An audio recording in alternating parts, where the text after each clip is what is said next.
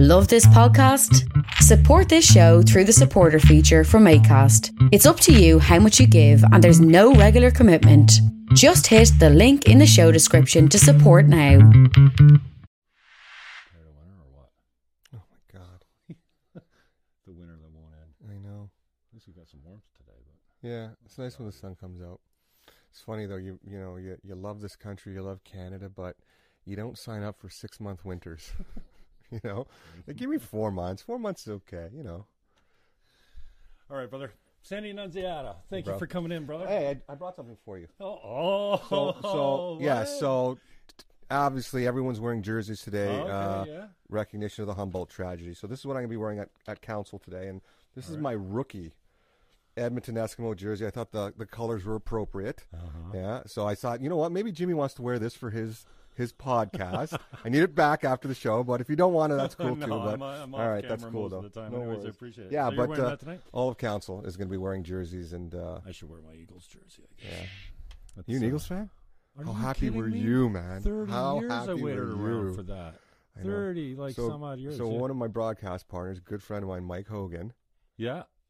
Hoagie is a diehard Eagle fan. There's He's also the voice of the Toronto. Argonauts, and uh, he, I mean, it brought him to tears to finally, finally get that Super Bowl It for that was, city uh, too. It's just great. It was Yeah. cool. And, uh, McNabb couldn't pull it out, and he puked at center field. And then It's funny what you remembered for, as an athlete, right? You're not remembered for all the touchdowns or the, the great athletic ability. You remember for that one moment when you threw up at, at midfield. Well, the T.O.'s Super out there playing on a broken leg, and Yeah. McNabb's puking him from exhaustion or dehydration at midfield. And know. It's just not cool. For Yeah. me.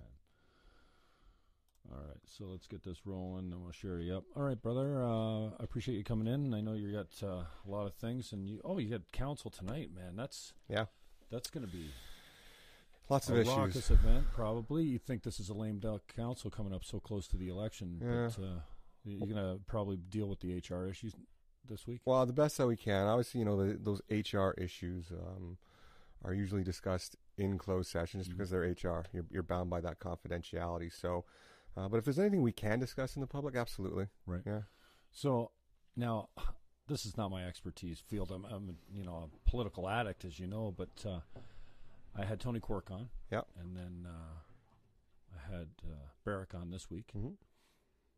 I thought there was an issue with you sitting on a board, and then and then getting a job from the board, essentially. okay, so. Yeah.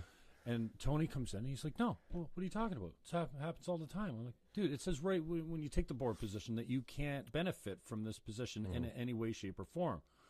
So taking a leave from the board to apply for a CAO's position of the board, it seems like a pretty huge benefit to me if you're getting a job at a sit- sitting on the board. And then mm-hmm. some people said, "Well, hey, sometimes the board member knows best about what's going on at."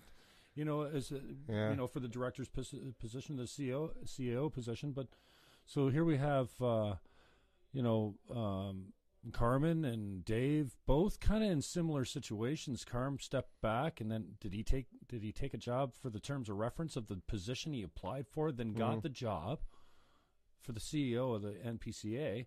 Then hardly a lateral move over to the to the region is that's a damn good job, and Yeah. you know, I, you know, I, I I have a tendency to hate on people when I think that they're unfairly got positions. I think that there's maybe maybe a smaller minority than I think is out there. Mm-hmm. Um, but you know, and, and I've come around on Dave only because he's really stood firm. I think Yeah. he's articulate. He's uh, well read. He he does his homework, and but he stood against integrity issue stuff, against uh, uh, you know some of these reports that come before um, dual direct, you know all these kind of things. Like for the important issues that he stood where my opinion, where I would stand, and where my opinion would be. So. I, I just wonder what your take is on the, the image. It- Yeah. It, looks it looks bad, and even though it might be allowed, I- I think yeah. I mean, we've got a serious PR issue. We've got a serious PR issue both at the NPCA and the region, we can talk about that. But mm-hmm. wh- what's your take on you know sitting on a board, taking a leave, and then getting hired by the company that you sit on? Yeah. Well, just to back up a little bit. So you made a point about, you know, important issues, but I think that that is discretionary, right? There's subjectivity to what's important to you as a citizen as opposed to what's important to another citizen or the media exactly. Uh, so when you talk about integrity commissioner complaints and uh, uh, and some of those other issues, yeah, that, that may be important to a lot of people, but there's other issues that the region deals with on a regular basis that um, are more important. Mm-hmm. So I think when you look at the makeup of regional council, if you look at the makeup of any board, there's certain skill sets that everyone brings forward. And I think uh, depending on what those skill sets are, there is opportunity to capitalize on uh, your skill, your acumen, uh, whether it was in the private sector, whether now it's in the public sector, and to apply those skills in um, in, uh, in, in the corporate structure. I mean, how do I feel about it? I don't think you should be discluded or discounted uh, simply because you've made the commitment to bring a skill set to a board or committee. Uh, and on top of that, you, you, you do have experience and you, you have assets and a skill set that mm-hmm. uh, may be valuable or Inside valued by the organization, insider knowledge, whatever it is. So I, I got friends on the hiring committee and friends on the board that are going to put you in that position that may you might not even be qualified for. you may not be exactly, but I, I so I, I wouldn't necessarily attack the individual or criticize the individual for wanting um, uh, to to to make a career move like that, mm. especially mm. if they're qualified. But I think that qualification process, uh, I think when you talk about the rigor that goes into a job interview or goes into the terms of reference or goes into um, uh, you know uh, the selection uh, of um, of candidates, I think that has to be foolproof. Mm. And as mm. long as that's foolproof, I think people should have confidence that you got the best person for the job. But to your point, absolutely, if there's cronyism, if there's nepotism, if there's any of those things, then uh, it, it doesn't it doesn't bring confidence uh, to the process. And by virtue of the candidate getting a job uh, in, in, in, in that environment, in those circumstances, um, then he's open up to criticism and certainly um, you know some of that, that harsh commentary. Yeah. Now we see this all over the place. You've been around enough to know. You've been around enough municipal councils to know that man. It's not uncommon for someone's daughter, someone's cousin, someone. Yeah. Man, this happens everywhere, and mm-hmm. Uh, you almost can't stop it because I think it's human nature to cash in. On, and I think we sit back yeah. here and we're bitter because we want a little taste. we want our piece of sugar, sure. and, and, so yeah. we're frustrated, hating on the guys that seem to be accepting privilege. Sorry for the term. I know it's a dirty term now, privilege, but. Um, how can how can we restore? Is there any way to restore? And you know, I talked to Dave Barrick about let's just rip the region apart. Let's make it a service provider. Well, good luck getting that to happen yeah. unless, the, unless the province mandates it down. Mm. Well, like, how do we get from out from underneath? this feeling like ah it's all who you know when you get a job at the city or yeah. you get a job on a board or an organization it's all about who you know yeah and that's that that attitude seems to be pervasive um, but again i think part of your job as elected officials is to manage those expectations. And when those commentaries come up, I think it's incumbent upon you to maybe set the record straight or, um, uh, you know, talk about uh, the skill sets of, of some of the hires that you've made. So yeah, I'm sure there's circumstances that exist all over the province, and it's it's not uncommon. There's a you know historical references you can you, you can uh, uh look to that uh, who knows who, and um, you know this person got this job, this person goes. I mean, connect the dots. I mean, six degrees of yeah. separation is a is a, is a pretty wide berth, right? So. Um, I don't know. All I can do, all I can say is when you look at some of the hires that the region has made, uh, that the NPCA has made, they've been great hires. Uh, there's a skill set and a knowledge there that has brought positive difference uh, to these organizations. So on the one hand, you can condemn the process about well they sat on a board and now they get jobs there. They've been great. Uh, mm-hmm. if you're looking at uh, Carmen D'Angelo or looking at David Barrick, those are very two accomplished individuals that bring an incredible amount of uh, uh of skill to the to, to, to the um, to the positions that they hold right now. And um, I can say that because I've worked with David in, in both uh, uh, a professional capacity as a fellow colleague on regional council, and I've worked with him at the NPCA, mm. and uh, he is he does a great job there. He really does, and, and a lot, a lot, of, a lot of the times. Um, a lot of the criticism is unwarranted, right? Because all they want to focus on is, well, he got a job there. Um, and who did he know to get that job? But no one really looks at the value that he brings, and he does bring a, lot of question, value. though, and I appreciate your response as far as, well, you got to talk about the people you hired, but that's what we're doing, and we don't know who competed against Dave Barrick's job or if there was anyone and but now that especially with this leak, and we can talk about that as much as you can. Mm-hmm. Uh, for Carmen D'Angelo, this like now we know there's some qualified guys out there, some former CEOs of big corporations that didn't get the job, and then we look to Carmen and go, well, what experience did you have that Mm. made you a better candidate? And Selina Volpatti kind of blew me away in the last show last year that we did. She said, "Wow, I wasn't on the hiring committee." And Sendzik said the same thing, but now he's calling for an inquiry. I wasn't on the hiring committee. I trust these guys to get it right and bring it to me, and I vote the way they vote. Well, come on, you can't have it both ways. And then, and then, so he votes for him, and now he's like, "Whoa, whoa, whoa, whoa, we didn't." Come on, you didn't know. Yeah. So when you look at that whole process, uh, there's a lot of rigor in that process, right? So you want to make sure that you On the get committee level, on the com- at the committee level, um, and you have the the independent consultant coming in to lend their advice and their support as well.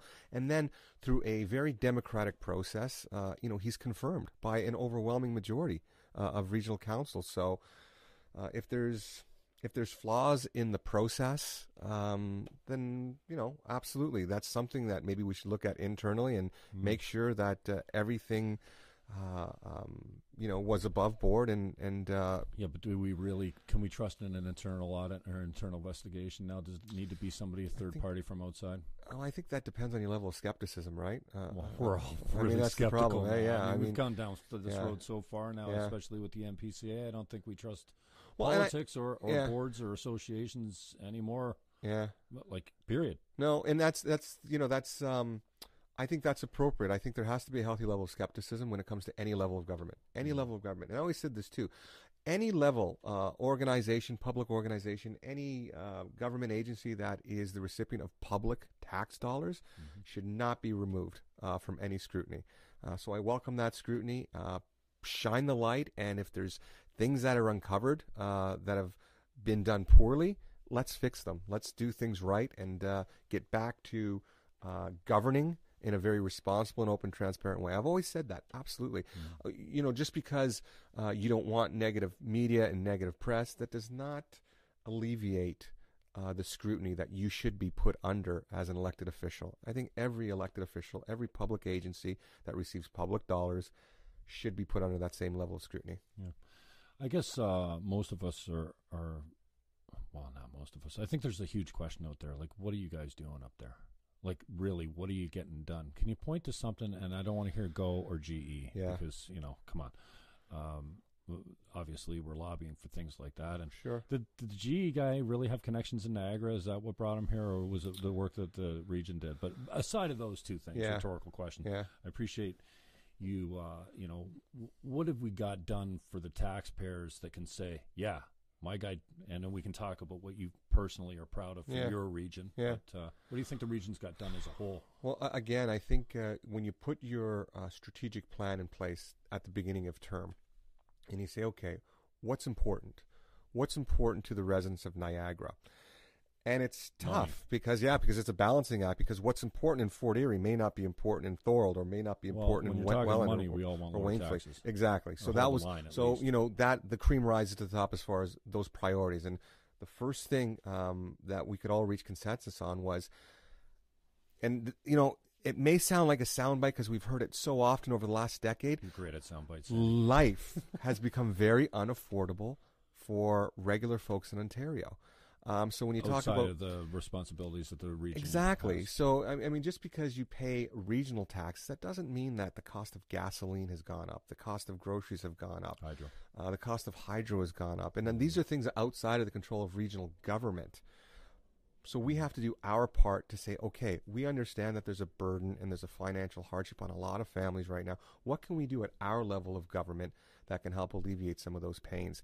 And the first thing was let's keep taxes low. Uh, let's try to do our best to make sure that services um, are, uh, um, you know, not cut. Uh, that the level of service uh, reaches the expectation that the average homeowner deserves. Uh, so that was the first thing, and make sure that it comes with uh, um, a, very responsible taxation level. And if you look at the average taxation over the last four years, I think it's 1.47 percent, uh, which is below the cost of inflation. So I think we've done a great job on those terms. And then you got the negative naysayers that say, "Oh, yeah, but you have to cut this and cut that." And cut. no, we've actually enhanced services. We look for those efficiencies. We have internal audits now. Uh, we make sure we're doing everything that we can to be open, transparent, and um, respecting taxpayer dollars. So I think that's the first priority we've done. Now, what else can you do as far as growing the economy, growing um, the region, um, inuring the environment, uh, creating a path of, of least resistance when it comes to job creation, economic growth, uh, all these things. And, and, and we've done that uh, by partnering with our provincial and federal partners the best that we can, recognizing the uniqueness of Niagara and trying to capitalize on those strengths. Uh, we had this great uh, grand opening a couple of days ago, the uh, the first ever in Ontario uh, foreign uh, uh, trade zone. And um, what it does is it, it, puts another tool in the toolbox for job creation and this industrial renaissance that hopefully we're, we're going through in Niagara right now. So yeah, we can do a lot of things at our level of government, but we need help, obviously, because the pressures from the province and, and, and the federal government they're they're pushing down on families. It's really difficult. Yeah. Now switching gears a little bit, we can go back and forth yeah, from no regional to NPCA. I, you know, I appreciate your your thoughts on transparency and accountability, but mm. Um, where's the where does the NPCA get off suing a private individual? You guys should know better than that. You can't you, you can't. I mean, that's just not done. You can't yeah. sue an individual. I think Judge Ramsay put it in his decision you know, uh, a government can't sue someone for criticizing them. So what was up with there? Was that a misstep on your part? Um, I wouldn't say it's a misstep. I wouldn't say it's a misstep, and uh, I, I, know we've we've uh, uh we've gotten criticized over that one. Um, but well, it cost you two fifty k, right? So we yeah. had to pay for over two hundred fifty k. Yeah. Um, listen, we we we respect Judge Ramsay's ruling. Uh, we think he colored a little outside the lines in some of his commentary, but having said that, um, the judgment came down that you're right. Uh, you, you cannot uh, sue a private citizen because we're a public uh, agency and um, you shouldn't be able to sue um, someone from the, the, the, general public that criticizes you. But from my perspective, and certainly the board's perspective, and this was a board decision, um, Ed Smith was not sued uh, for asking questions or criticizing. That is that is a narrative that uh, is just demonstrably false. Uh, he was sued uh, for libelous statements. He was sued for uh, making um, uh, um, allegations and misrepresenting the truth about Carmen D'Angelo and about the NPCA. And we asked him to correct the record on three different occasions. And this is uh, without being litigious, without it ever getting to court. We asked him on three separate occasions to correct the record on three specific issues, and he refused to do so. Um, and at that point, uh, it's a board decision uh, to make sure that that record is corrected.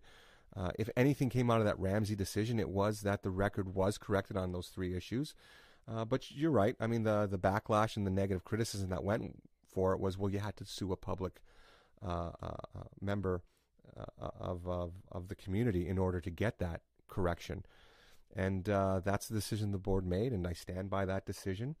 Um, given the same circumstances over and over again, I don't know. Uh, it, it's a it's a tough call because you value your employees, and uh, if someone is saying things um, demonstrably false and uh, and and and that may impact a person's career and their livelihood and their reputation, I would think uh, a conscientious employer would certainly go to bat and defend that employee uh, and do everything they can to make sure that the record gets corrected.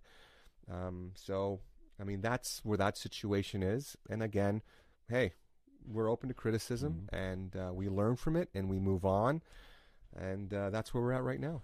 What do you, um, what gave uh, rise to the change in mandate for the NPCA? See, and that's a great or, question, Jim. And you know, this is the concern I have.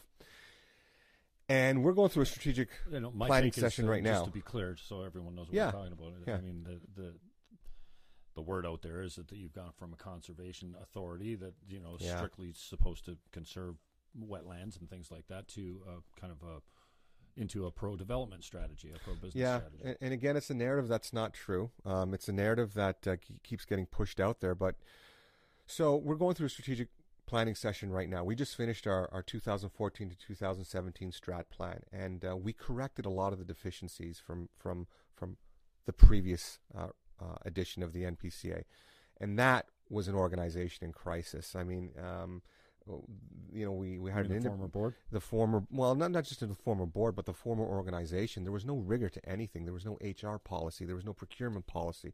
There was no um, there was no processes. Uh, best from a best business perspective, you're talking about millions of dollars, and uh, you know there was no proper accounting system. Things were written on a piece of paper. I mean, it was absolutely incredible. Mm.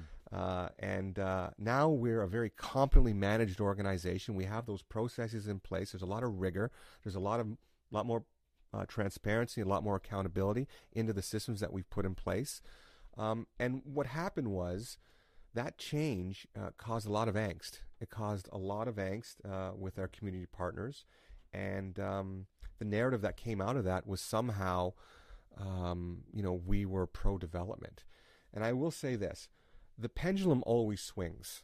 Uh, and when you look at the two sides of that pendulum, you have environmentalists on one side of that pendulum, and you say you have development and, uh, um, uh, you know, um, you know, home builders and, uh, you know, that, business, that, that the business people on the other side. Mm-hmm. Um, the pendulum, as far as I'm concerned, should never swing outside of the mandate, which is the Conservation Authorities Act. And it's funny, we went through this uh, exercise uh, a few months ago, just about the visioning exercise about getting ready for public engagement and just to see what other people's priorities are when it comes to the uh, NPCA. And we're going through that, that, that uh, very robust public consultation right now to get feedback. And we were stuck on that issue, that mandate, right? And and around the table, for the most part, it was pretty easy. Well, our mandate is the Conservation Authorities Act. And it's funny, you start investigating uh, all the conservation authorities throughout Ontario, and there's 36 conservation authorities. And everyone had a different mandate. And I thought to myself, why? Every conservation hmm. authority in Ontario should have the exact same mandate. And the mandate should be the Conservation Authorities Act. I mean, if you want to break it down as far as the uniqueness of your area in your region, then you can kind of capture that probably in your mission and in your vision statements. Mm-hmm. But the mandate, the mandate is the Conservation Authorities Act, plain and simple. And sometimes, you know, we don't do ourselves any favors by trying to get cute, you know, with the mission. Um, and our conservation partners trying to get cute with the mission uh, uh, and mandate statements. Mandate is mandate. It's the Conservation Authorities Act, and we will stay in the lines and we will value that document and we will always respect that document. You talk about narratives, and I can only assume that you mean that these are coming from the media. I mean, we have to get our information from somewhere. Yeah. Certainly, uh, the average citizen doesn't call you and say, "Hey, what's up with that? Mm-hmm. What's up with, you know, I don't know, 80 firings or what? You know what? The turnover, the high turnover." Yeah. Talk to me a little bit about your relationship with the media, both personally, from the board position. Mm-hmm. Uh, you know, Chair Caslin's office has been a freaking nightmare. Like, I mean, it's just been we've handled so many things badly. Bill Sawchuk. I mean, yeah. it seems like every time you guys dance with the media, it's them taking a slant that is basically we want these guys gone. Like it really sounds like when I and I read very little yeah. of of the local media. Yeah. Uh, I just I just find it heavily biased, and I can I can I can see the hate in the words that are coming out of it. Yeah. You know, I yeah. I at least will acknowledge I'm trying to deal with mine. Yeah. I think most people won't. But you know, no, you you make good points. There's a and, lot of vitriol there and a lot of bitterness, and I feel like some of these guys actually think that they can take you down and have you replaced. Yeah, and, I, you know, I, I have no fear that that Barrick's going to get reelected if he decides to run. Yeah, I have no fear that even you, as the chair, they're taking lots of arrows at the NPCA. You win again in Fort Erie, man. If you decide to run, it's like there's not for the amount of people that are pissed off. Yeah, not enough in your riding to take you out. Yeah, I don't. Well, think. and like I said, I sleep very good at night, Jimmy. When when, when I look at you know what we've done at the NPCA, you know we we we, we respect all the voices that that that piece of legislation touches, whether it's the agricultural community, whether it's farmers, whether it's conservationists, whether it's the building community, whether it's municipal councils, right? So we have to listen to all those voices, and I, am very comfortable that we're, we're, we're meeting our obligations within the mandate. Um, you know, it's it's funny because there's a lot of people out there, a lot of voices that want us to be something that we're not, and when we're not what they want us to be, that's when they point the finger and say, "Well, you're not meeting your mandate." And I'm saying, well, that's not true because we have to do a better job of educating people what our mandate is. Mhm. Um, and uh, and I don't and I don't I don't blame them because they just don't know what our mandate is, so they can't speak to it. So obviously they think, well, you're not following your mandate. Well, if you think we're something that we're not, then yeah, we're not following our mandate. Um, but to your point, I'm I've been uh, intimately involved in the media for a long time through a, a professional football career where I was constantly being uh, critiqued and criticized, uh, where I was being held up as a, as a hero. Uh, so the pendulum always swings right from goat uh, to greatness, so to speak. So I'm I'm used to the slings and arrows of public criticism, uh, and everyone used to say this, Sandy. You know, it's kind of like you go from being a professional athlete into politics. That's kind of strange. And I said, no, it's not, because I'll tell you why. Um, they both have their inherent dangers. Um, at least in football, the enemy always came at me from the front. And they were dressed in another uh, Exactly. But in jersey. politics, they tend to sneak up on you, right? Um, so the media is just part of that. Uh, they have a job to do, and their job is to report the news. Uh, I think the problems No, arise their when job is when- to their their job should be to report. the news. absolutely. Their, their the- mandate is to sell papers. Yeah, and that's the problem, right? When they're going I broke, know. you feel like these guys are on a make work project. I swear, you know, I'm not. I want to Yeah. paint them all with the same brush. Yeah. But some of these guys Yeah. will write story after story after story and beat something to death, even with a partially false narrative. Yeah. You know how a, a good lie starts with a little bit of truth. I heard this great uh, this great analogy, and uh, it's the uh, the arsonist fireman. You know, Hmm. um, and uh, uh, sometimes journalism is difficult. It's I, and I and I fully admit that sometimes good Especially journalism is nothing's difficult going on. You got to because you, yeah, well, you got to stay disciplined. You got to stay disciplined. You have to be, stay true to your craft. And uh, journalism, I have a lot of respect for journalists. Uh, unfortunately, I don't have a lot of time for storytellers. And columnists. hey, it, you want to name any specifically? I do not want to name I'm anyone glad you brought specifically. up fire and arson, though, and I'm going to switch gears. We'll get you right out of that hole. That Yeah, no for worries. you. Um, emergency services. Yeah. When and how are we ever able to say, "Wait a second, guys, we can't afford this"? In St. Catharines, it's over sixty percent of the operating budget. Yeah. I again, I'm no professional in this field, but when I look at that and go fire, emergency services, policing, they've got us over a barrel. Well, Mm. okay, so what services do you want us to cut? Oh, you want us to hold the line on taxes Yeah. or on our budgets? Then what do you want us to to claw back? Well, you want your you, you know, you want to be safe or you you want to pay your taxes. Yeah. You can't have it both. You got to pay or you or you're going to lose safety. And that's Yeah. I mean, I don't know. We can talk about, I, you know, I'm not sure that there's a better way to police. You know, I'm not suggesting we call in the OPP and they can Mm. do it cheaper. No. Uh, I, I like having our own regional force. But then there's a whole bunch of problems, a whole th- a whole string of things we could do differently and Yeah. better and cheaper. We got unions to deal with. That doesn't make it so easy. But at one point, at what point are we okay to say, wait a second, no tanks? Yeah. No, no raises. So I Yeah. mean, you, I mean, well, I, I, for something like it's that? funny because uh, I think uh, a lot of times, um, in order to push a, a specific position or uh, a specific agenda from one side uh, over the other side, there's a lot of fear mongering that goes into, um, uh, you know, emergency services, uh, first responders, because a lot of times they're dealing with life and death situations. Um, and our first responders do an amazing job. Uh, and I know even in my community, we have a volunteer fire department, and they do an, an incredible job. An incredible job. Um, you know, there's this great issue going on right now. It's two hatters, right? Uh, where where there uh, uh, there's a fire uh, man or woman in, on a uh, on, on a fires on a being a fireman for full time, and they're volunteering their time in their home municipality or their home community, and the unions are coming down on them like you wouldn't believe. Well, this is what I'm hearing. You know, Yeah. the fire the firefighters are actually training it for first responders now because, well, because there's no fires. Yeah, Well, Yeah. Hey, and these are the guys. I'm not running in any burning buildings. I Yeah. can't even imagine doing that. I know. You know, to save my own family. Forget doing it as a career, putting my life on the line. So, absolutely, I got a ton of respect for them. Mhm.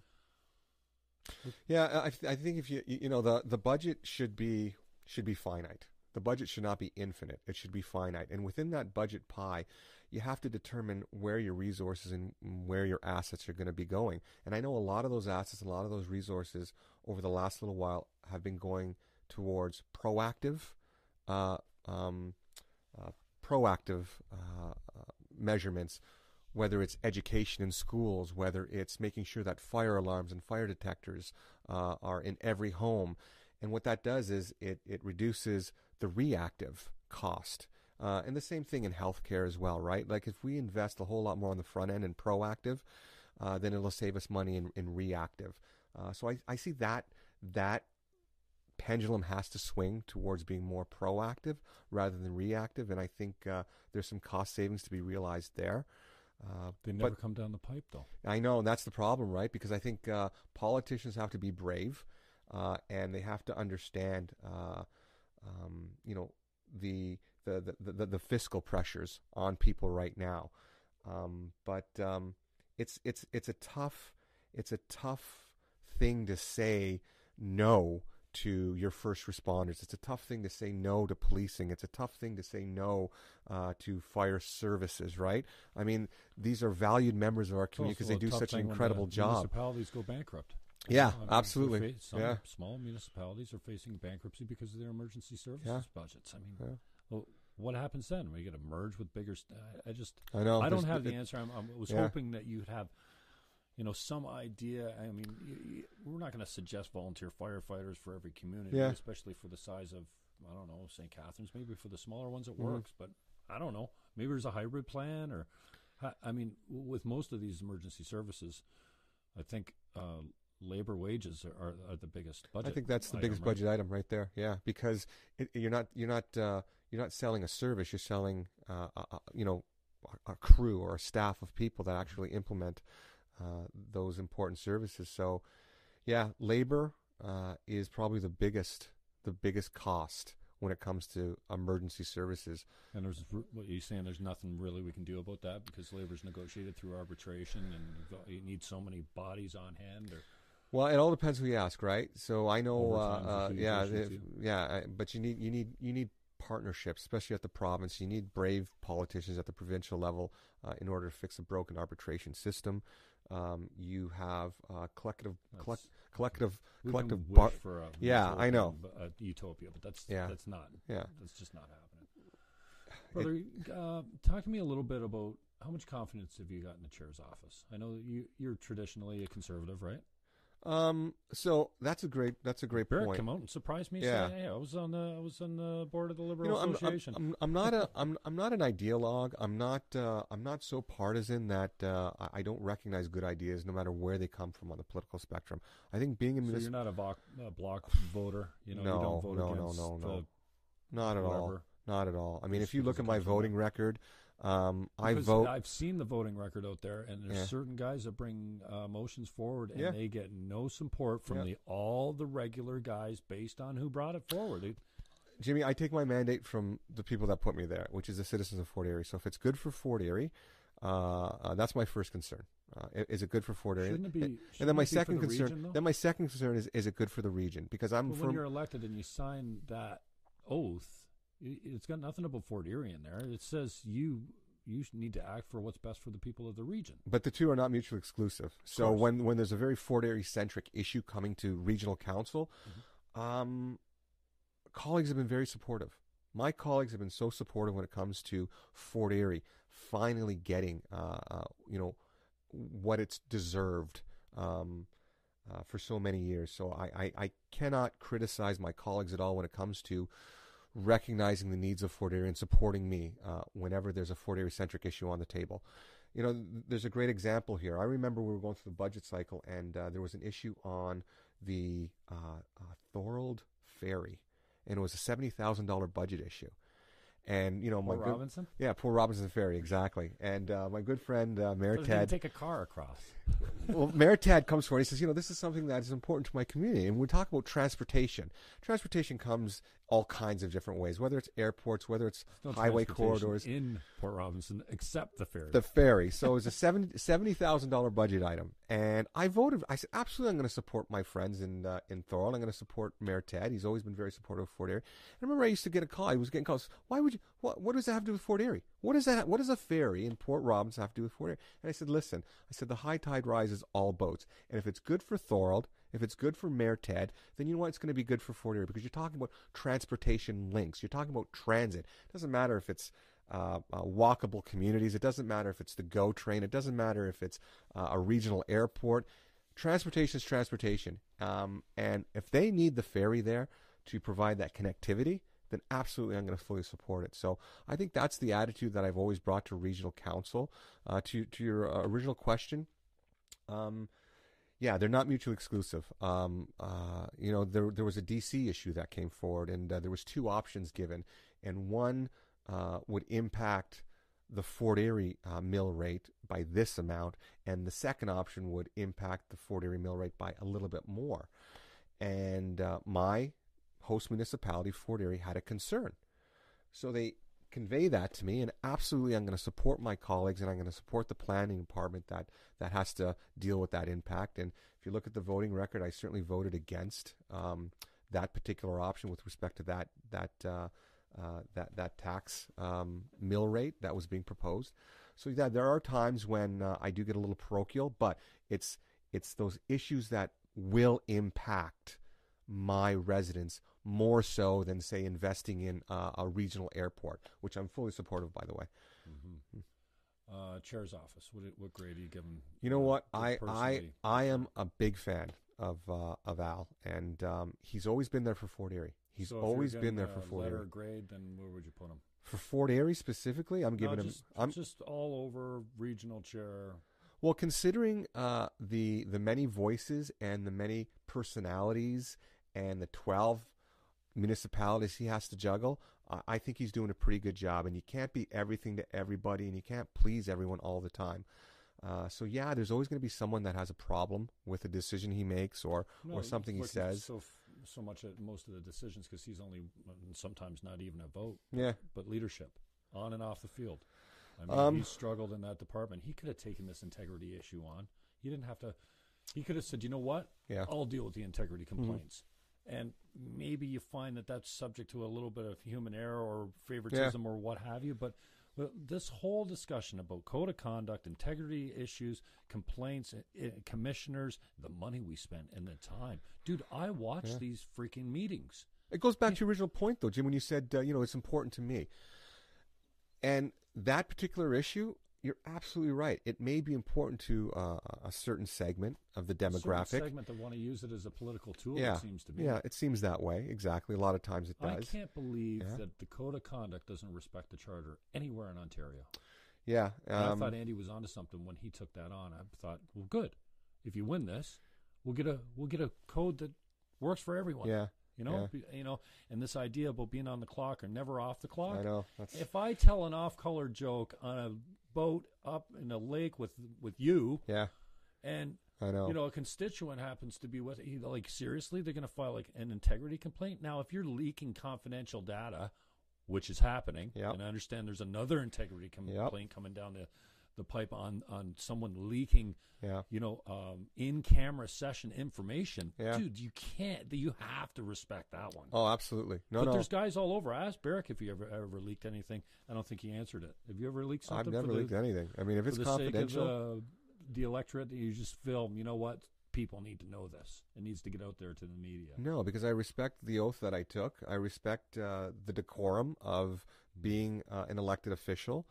Um, I mean, I can, I can see this is the thing. I can make my argument if it's something that we're going in closed session to discuss, and it's uh, it's a it's a document that I feel uh, the public should be aware of. I'm going to try to make my argument. That's democracy. I'm going to try to make my argument with my 30 colleagues around the table and say, no, no, why are we discussing this in here? And it happens all the time. Um, and then it's it's it's it's uh, uh, you know it's best advice from our human resources department. It's best advice from uh, uh, our lawyers, whether it's a land acquisition, whether it's human resources, whether it's a legal issue. We're taking their best advice, and at the end of the day, you have to take the advice of the professionals. And maybe you think it's in the public interest, but if it will impact the outcome in a negative way, uh, or even a positive way, you, you have to respect the confidentiality of that uh, of that of that particular issue. Well, there's a reason rules are in place for sure. Absolutely. Yeah. Is there anyone named in the bridge report that still has a job at the region? Oh, that's a great question. Uh, Like that again. You know, when you talk- yeah. confidential report. Oh, my leaked God. to the media. mhm. I happened to get my hands on it. I I leaked it out because the media wouldn't. Well, one of them ripped it apart and kind of Why do you think that is? Why do you think there hasn't been uh, a whole lot more discussion on that issue? Because you talk about a project that went from 54 million to I think the late it's like up to 110 million now. because it's not sexy like Thundering Waters or something. I don't know. I mean, You the taxpayers are on the hook the- for the- that. The double the budget, especially when Rankin was there, he told them right up front, dude, you got issues with stability. I know. And then he was barred from speaking to you guys at the region. Now you probably weren't on, Yeah. on the board on the no, I see that that, that predates me. They so told him he would if he got Yeah. up and spoke. Uh, the lawyer advised council at the Mhm. time that he'd be considered a lobbyist. Are you kidding me? He had valid information. Whether, Yeah. whether or not he was a bit in the bidding process or not had nothing to do with it. He had some serious issues with the stability of the ground and that uh, yeah, that sewer intake or whatever it was under the bridge there that ended up being a huge deal too. yeah. And Well, then we got missing steel. I heard about Like- that too. Yeah, Andy, if I, you know, Yeah. like him or not, at least he was like, what, what's going on here? You know, It going into the scrapyard and then where to the it goes back to that point though, right? No, no agency or government that is a recipient of public dollars should be removed from that kind of scrutiny. So you scrutinize it, uh, but at the same token, too, you have to. You have to take an evidence-based approach, right? So you gather all the evidence. You gather all the evidence, and then you formulate your opinions and your, um, uh, you know, your your criticisms based on the evidence. It's only when you don't take in all that evidence and you start shooting your mouth off uh, that that's not necessarily how I would operate. Uh, so give me all the evidence first, and then I'm going to take all that evidence and make an evidence-based decision, one way or the other. Give me an example of uh, something you changed your tune on, something you went into, you thought you had a position, and you went, okay. Um, you probably gained some more information or Mhm. knowledge on the issue you were talking about, and went, okay, I'm I'm backpedaling on this one. I'm, I'm flip flopping, for lack of a better term, Yeah, because I think, it, you know, we talked about, you know, I refer to it as being red pilled. I ran 1993. Gibby Parent was Yeah. the Speaker of the House in Welland. Yeah. The Niagara Center was my riding. Yeah. 93 GPC Green Party of Ontario. Mhm. I don't believe the same things. Yeah. And man, the Green Party continues to go left with the Liberals and the NDP, and then you know uh, the the uh, the Conservatives come more to the center to take you Yeah. know and. Um, So, can, you, can you give me an example of something only- you changed your tune on? so probably the only thing I've ever really kind of thought long and hard about are the many, oh my God, and too many to count, the many, many discussions we've had on integrity commissioners. And, you know, in my role as the chair at the NPCA, I mean, who's going to be the integrity commissioner, or just just the, the whole yeah the whole the whole thing and, then the complaints on top. yeah of it. because you know you've created this um this this situation where you could actually go uh complaint shopping so I'll, you know I'll, I'll use a quick example and let's use um uh, Mayor Mayor Diodati I love Jimmy by the way love him um you know he's they have a, an integrity commissioner. I like Jim too, but it doesn't mean I have to like his politics. no, exactly. No, but but you have this system in place at uh, Niagara Falls, and there's an integrity commissioner, and there's a process there. Okay. Then you have another one at the region. Okay. Then you have another one at the board of the NPCA. So talk about double, different policies. Yeah. So talk about double jeopardy. Uh, a member of the public can come forward and and, and File fi- three against you. Well, let's let's do some complaint shopping here. Didn't go nowhere at Niagara Falls Council. Let's take it to the region now or let's take it to the NPCA, and you might have three different, three different uh, outcomes. I mean, it's just, it's it's incredible. Um, I know- cannot believe that you can file an integrity complaint with somebody and the integrity commissioner gets it and there's not even a simple thing like notice of registered mail that someone received the fact there's a complaint against you. Now leave out the fact that they're anonymous. Mhm. That's bullshit.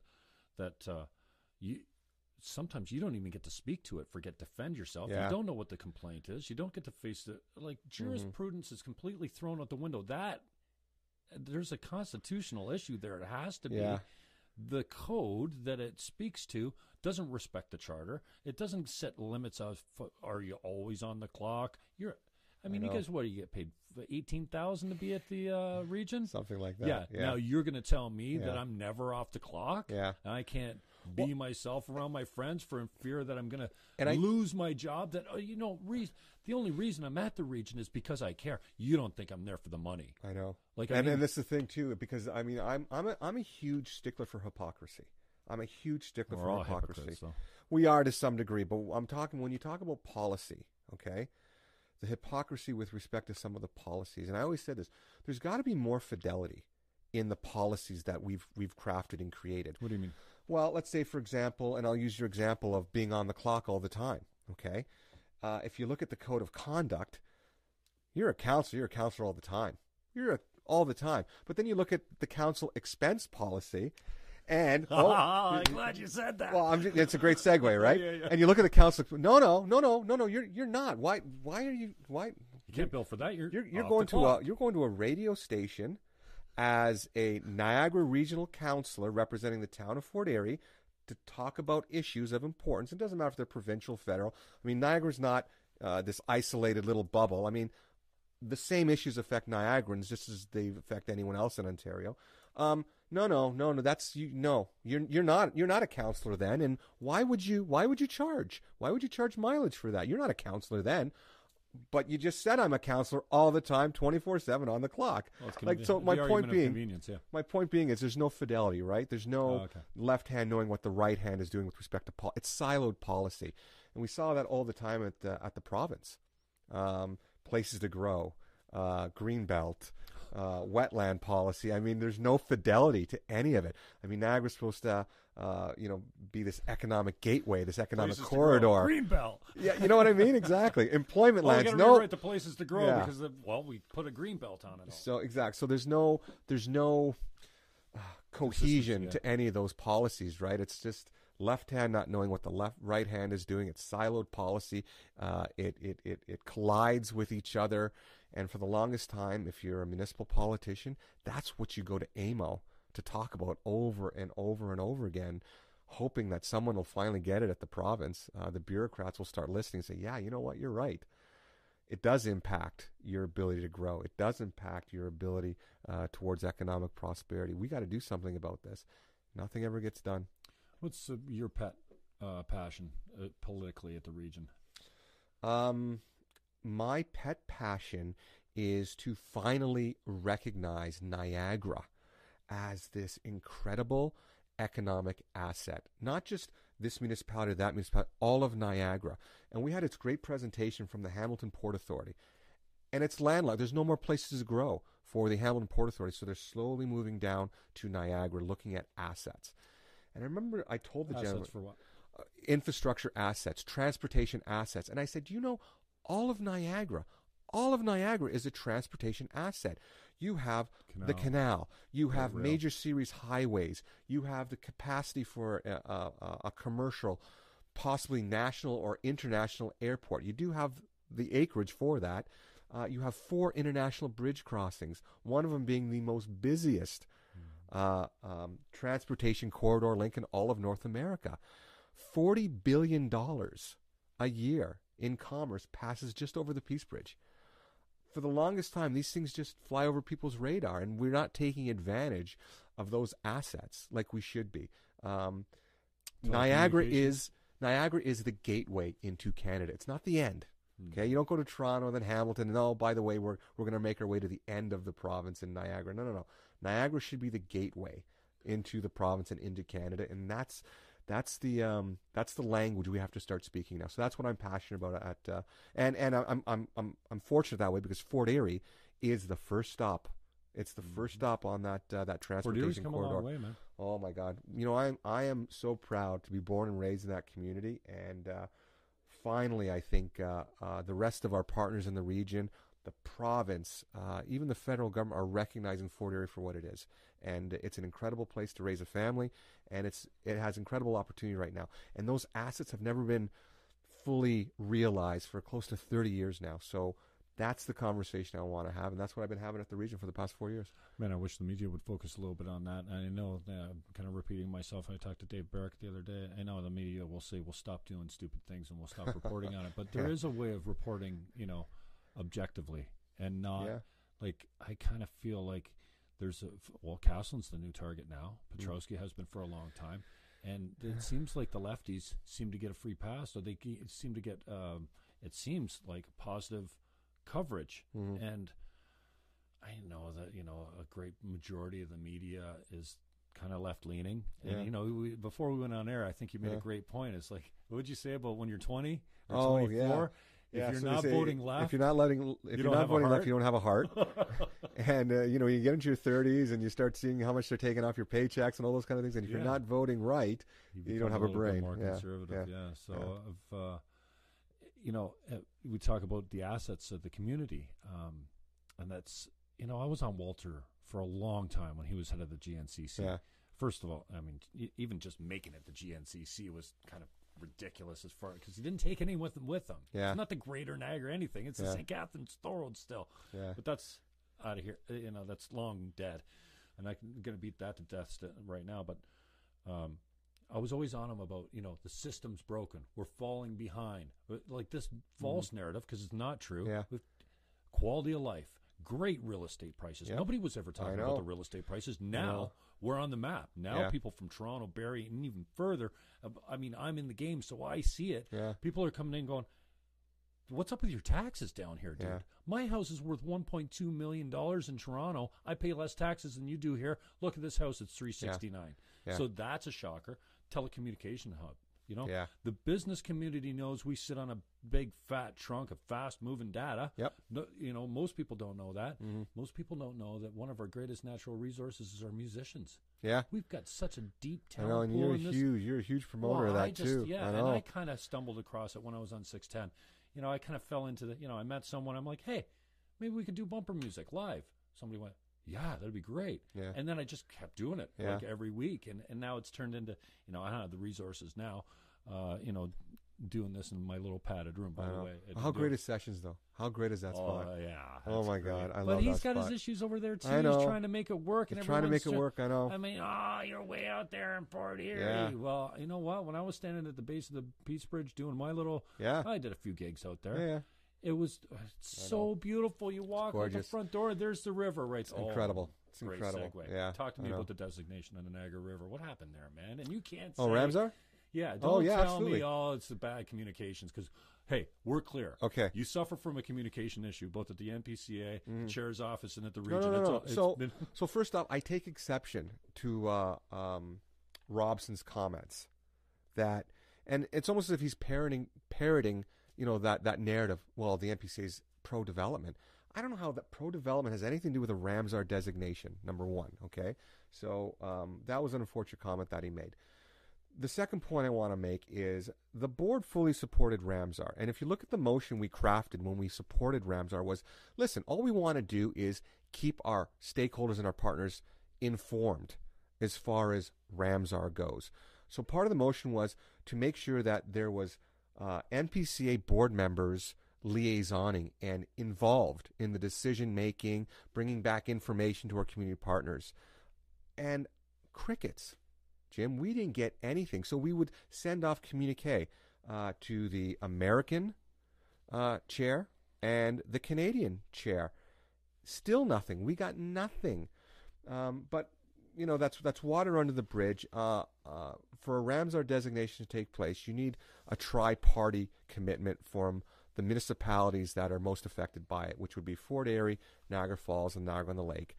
And um, Niagara on the Lake has never committed to it because the agricultural sector has just never been fully assured that this isn't a Trojan horse. Uh, and somehow this is going to be another level of bureaucracy and legislation and regulation on some of the things that they do as agriculturalists and farmers, and they've never signed on to it. And maybe if they did a better job of communicating every step of the way, the NPCA probably would have been at the table with them to help communicate uh, that message.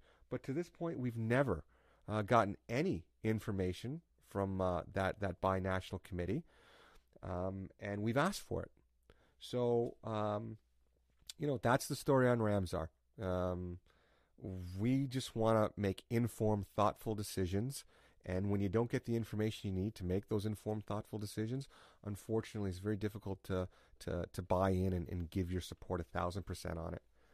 How do you speak to the turnover at the NPCA and the packages that paid out when the allegations or maybe the narrative created is you got rid of the people that wanted to conserve and you Yeah, got rid of the and that's the that were narrative exactly, right? Uh, Yeah. You know, business development or something like Jim, that. I wasn't kidding. 2013. If you look at uh, uh, some of the accounting It's like handwritten notes, like handwritten notes. That's how they did accounting.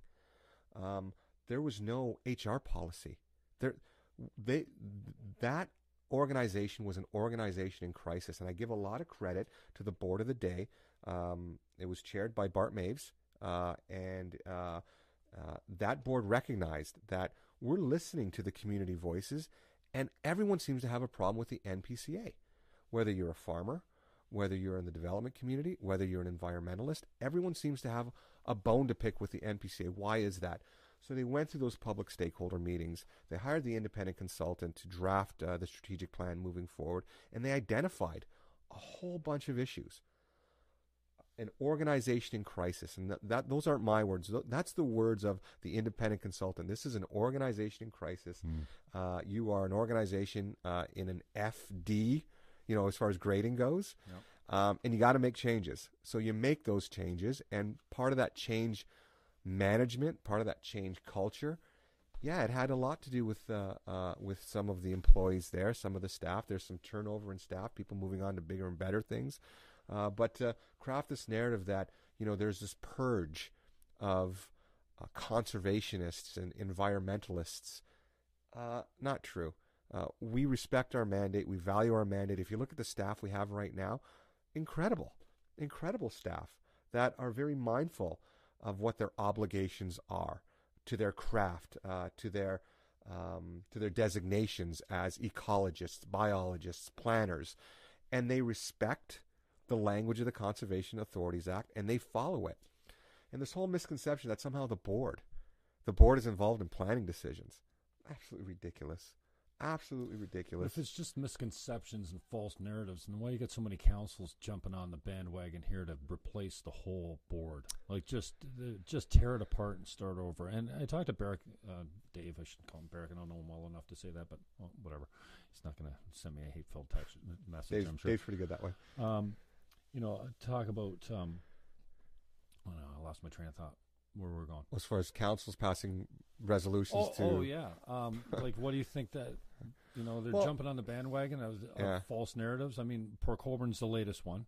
Oh, uh, that's I, where I was going. I was talking to Dave about you know just yeah. dissolve the region because it's to me it's corrupt from a standpoint that it just can't you can't reform that type yeah. of because you got guys carving up 10 kilometer roads into one kilometer pieces to give the contracts to his friends. We got this bridge deal. Someone got paid yeah. off in the bridge deal. Come on. Yeah. So you, you know, so like, you know what? Yeah you're talking about like somebody his, got some yeah, steel you're and, talking about some historical elements that kind of predate my time. Right. but all i can say um, and you know, I, I, try to reassure as many people as possible. We talk about managing expectations. So someone comes to you and says, "Hey, this person is corrupt. That person is corrupt. This person is corrupt," and you got to sit them down and say, "Listen, I'm I'm I'm I'm there, and if there's anything like that, I'm gonna I'm gonna look into it. I'm gonna uh, make sure that those those allegations are unfounded, and for the most part, they are." Um, I think we're doing a lot of good so things at the region right a, now. You're not a guy that's going to not a conspiracy theorist, you know. no, say, not ah, at all. Not at all. I, I, I, I open up the show saying absolutely any organization, any public organization, any any elected official, anyone that is the recipient of public dollars should willingly accept scrutiny and and public criticism. Um, it has to be evidence based though, mm-hmm. uh, because I think uh, the natural um, you know, the natural thing to say and do is just to say all politicians are corrupt. All politicians uh, are on the take. There's graft and corrupt. there's, you, you, know what I mean. It's that's just a natural thing to say. Um, but like I said, I sleep very good at night. I know I'm trying to do the best that I can for uh, first and foremost the people that put me at the region, and for the region as a whole. And I think we're doing some great things. And just look at the evidence, and whatever whatever metrics you want to decide as far as our indicators, whether or not we're doing a good job or not. I mean, I look at uh, job growth, I look at uh, economic prosperity. Um, from a conservation perspective, I look at our tree canopy, I, I look at um, our ability to make sure that uh, people are uh, enjoying um, areas of nature in our conservation parks. Um, I mean, these are these are metrics I use because it all comes down to health and well-being of my family, my kids.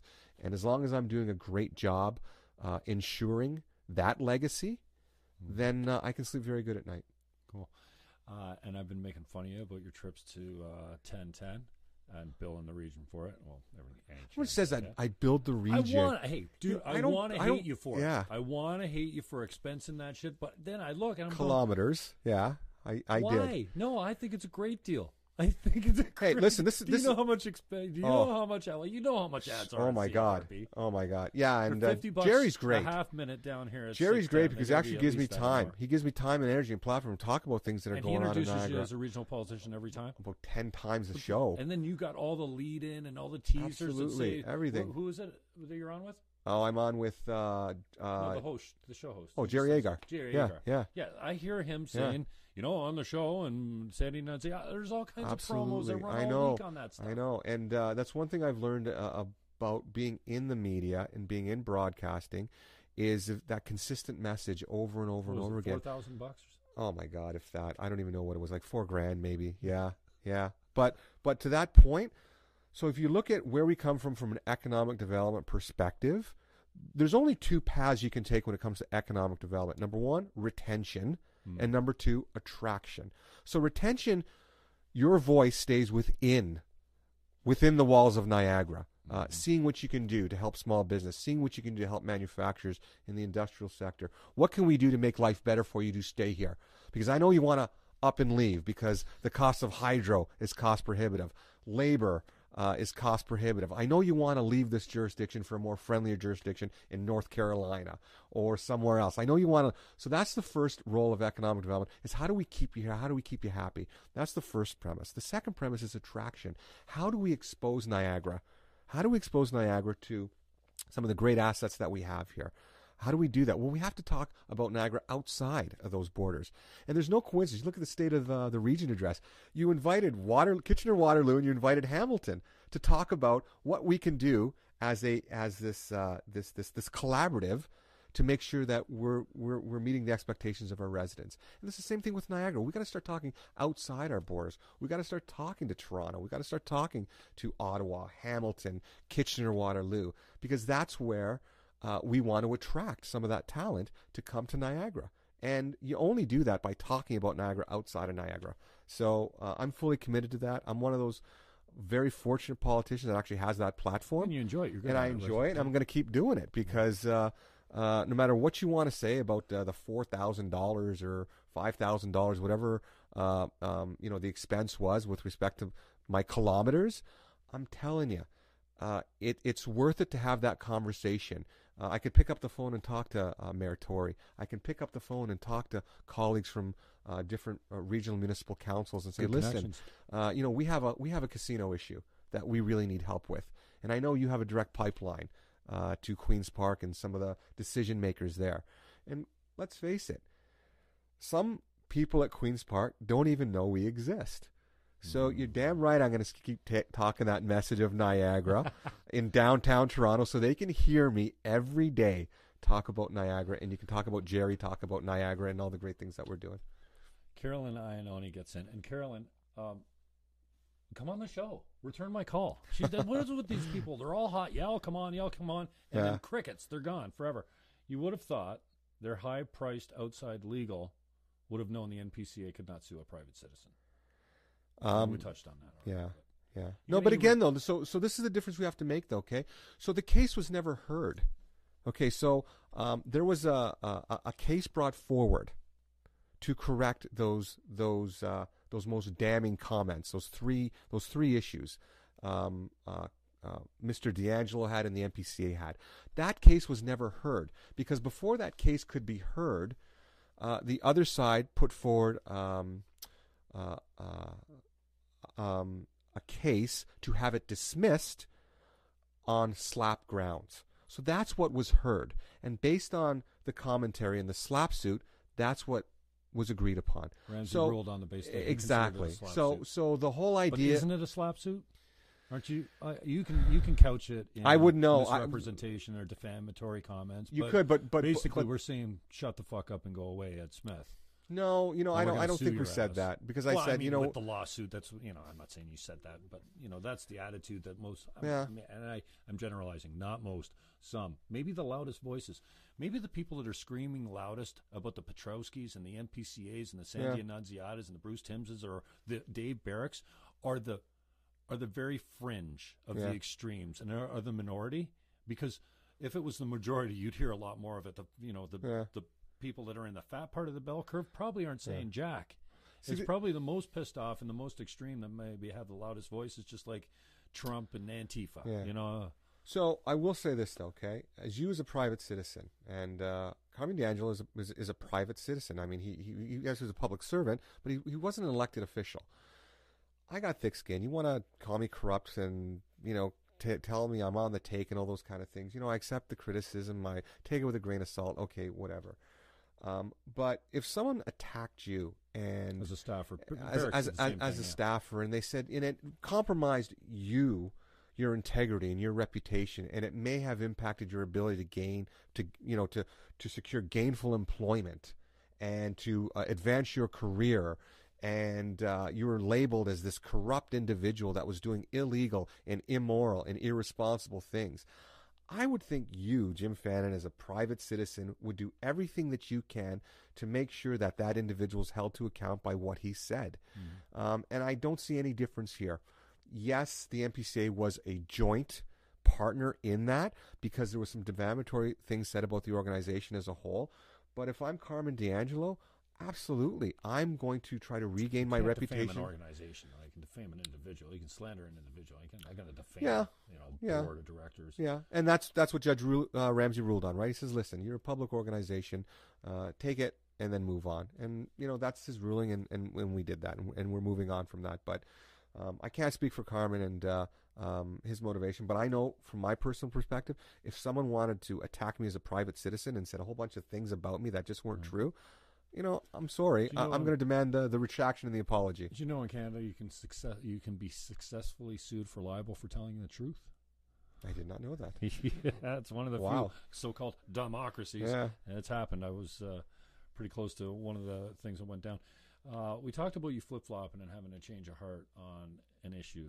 You have any regrets? Anything you take back at any level of government? That any, I mean, not personally. We've all got that, but uh, Hmm, yeah, anything question. you can say? Yeah, maybe we didn't handle that so well. I mean, we talked about the Yeah. uh, the abysmal communications. Maybe the strategy is good, but it has not played out well on the field.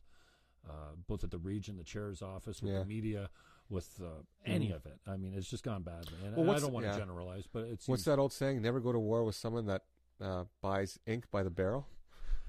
Uh, Is that the one? If you don't want to lose the game, Yeah. don't play it. Yeah, yeah, yeah. Um, no, because I'd like to think that the decisions I make, I'm telling you, our packages come, uh, our agendas come, and you have to do your homework and you have to kind of read between the lines a little bit, take everything, uh, don't take anything at face value if you're an elected official. Go to staff, ask the questions that you need to ask, and be prepared. Before you hit that button, yes or no, make sure you know what you're voting for. Um, and then have the courage, because if more information comes to light after that vote, have the courage to say, whoa, whoa, whoa. I didn't have that piece of information when I cast my vote. I want to revisit that. And some call you uh, flip flopper, some call you uh, not a person of your convictions. No, no, no. You Being know, open-minded. Yeah, you're being open minded, and you can't be so rigid uh, that you're not willing to you know, absorb more facts and more data on that issue. And it happens all the time, right? Um, for example, something that gets passed at the committee level, uh, once it gets to council as a whole, you have another kick at the can, another opportunity to lift that item. And if there's new information, put it on the table and then see if your colleagues uh, are, are, are willing to accept the new information, the new, the, the, the new facts that came forward. That's democracy in action. Uh, but we have a governance model, right? And we have rules of procedure that would allow that. So nothing uh, is heavy handed. Uh, you follow the rules of procedure, uh, you, you provide respectful uh, discourse amongst your colleagues, and hopefully you come up with the right decision at the end of the day. What do you say to a guy like me that's that can't look away? You know, I, I've I've got a political. Yeah, it's in your blood. Oh It's yeah, in your I, blood, got, I got a huge problem, and you know, I know my my critics will say, well, and have said, you just do it for the to get your name in the paper. Dude, I've been a realtor for tw- over 25 Yeah. years. I get my name in the paper every week, and if I want to do an open house, it's, it's Yeah. not about having your picture in the paper. It's not about making a noise. You know, I ran for mayor because I really wanted to keep Walter out. That's no secret. Yeah. Jeff was my guy. I thought I could make a difference. Sure. Well, it didn't go so well. Yeah. I was, you know, it hurt, Yeah. but I'm over it. And I'm not going to hate the guy forever because he won. Mm-hmm. He did the right thing. The first thing you got to be able to do as a politician Yeah. is get elected. But what do you say to a guy like me Yeah. that's always run Green Party, Yeah. that's never run ever with the purpose of winning, you know, and I think you know there's there's some value in that. Maybe you know you teach somebody what, what, what proportional representation is. Is that you know majority government shouldn't have 37 percent of the popular support. Mm-hmm. But now we got municipals coming up, and the only place I can look is that region. Yeah. What do you say to a guy like me that should be out selling some houses, making some money, Yeah. not because I I take this shit serious. Yeah, I know would you do. Read every report. I know you do. I would go to every committee meeting. Mm-hmm. I'd be on time. I'd be dressed well. I'd be standing up Yeah. and t- talking about what I believe in, not just to hear my own voice, but because I love this community I and I want to make it a better place. But you know what? Sometimes I look around. I'm like, fuck this place with all the corruption, perceived corruption, Yeah. with all the cronyism or favoritism or nepotism or whatever you want to call it. Yeah, I am out of here, man. That's just- that's the great thing about living in Canada is the democratic process um, allows you to have a voice and allows you to cultivate uh, people that share your voice and your opinion. And I'll give you a great example. This whole idea of sanitized politicians, it upsets me. I want to know what you stand for. Um, and it's funny when a politician comes out and they stand on principle or they say, say something that maybe uh, uh, offends someone else. You know, immediately someone calls for the leader of that particular uh, organization or that particular party to censor that person, to kick them off, uh, to don't allow them to run. Uh, why would you want someone like that in, in government? I, I, I dismiss that outright. I'd rather know where a politician stands. So when I do cast my ballot, if I share those opinions with them, hmm. then maybe I'll vote for them. If I don't share those opinions, I'm not voting for them. I would say the repudiation of where a politician stands on issues comes at the ballot box. four years with Western, 89 to 92. Yeah. Remember the Vanier Cup winning team? National championship. Yeah. Did and they just won with another one last year. Did you play with McConnell or no? Yeah, I played with Sandy. See, uh, Yeah. Tommy. Oh, Tommy. Tommy. Yeah, yeah, yeah. you yeah. guys in the same age group? Tommy was, I think, uh, two or three years Younger. old, Older? younger than me. Younger than me. Yeah, Okay. yeah. So I was there my maybe last year, and Tommy was just Two coming Grey in. Cups. Two Grey Where's Cups.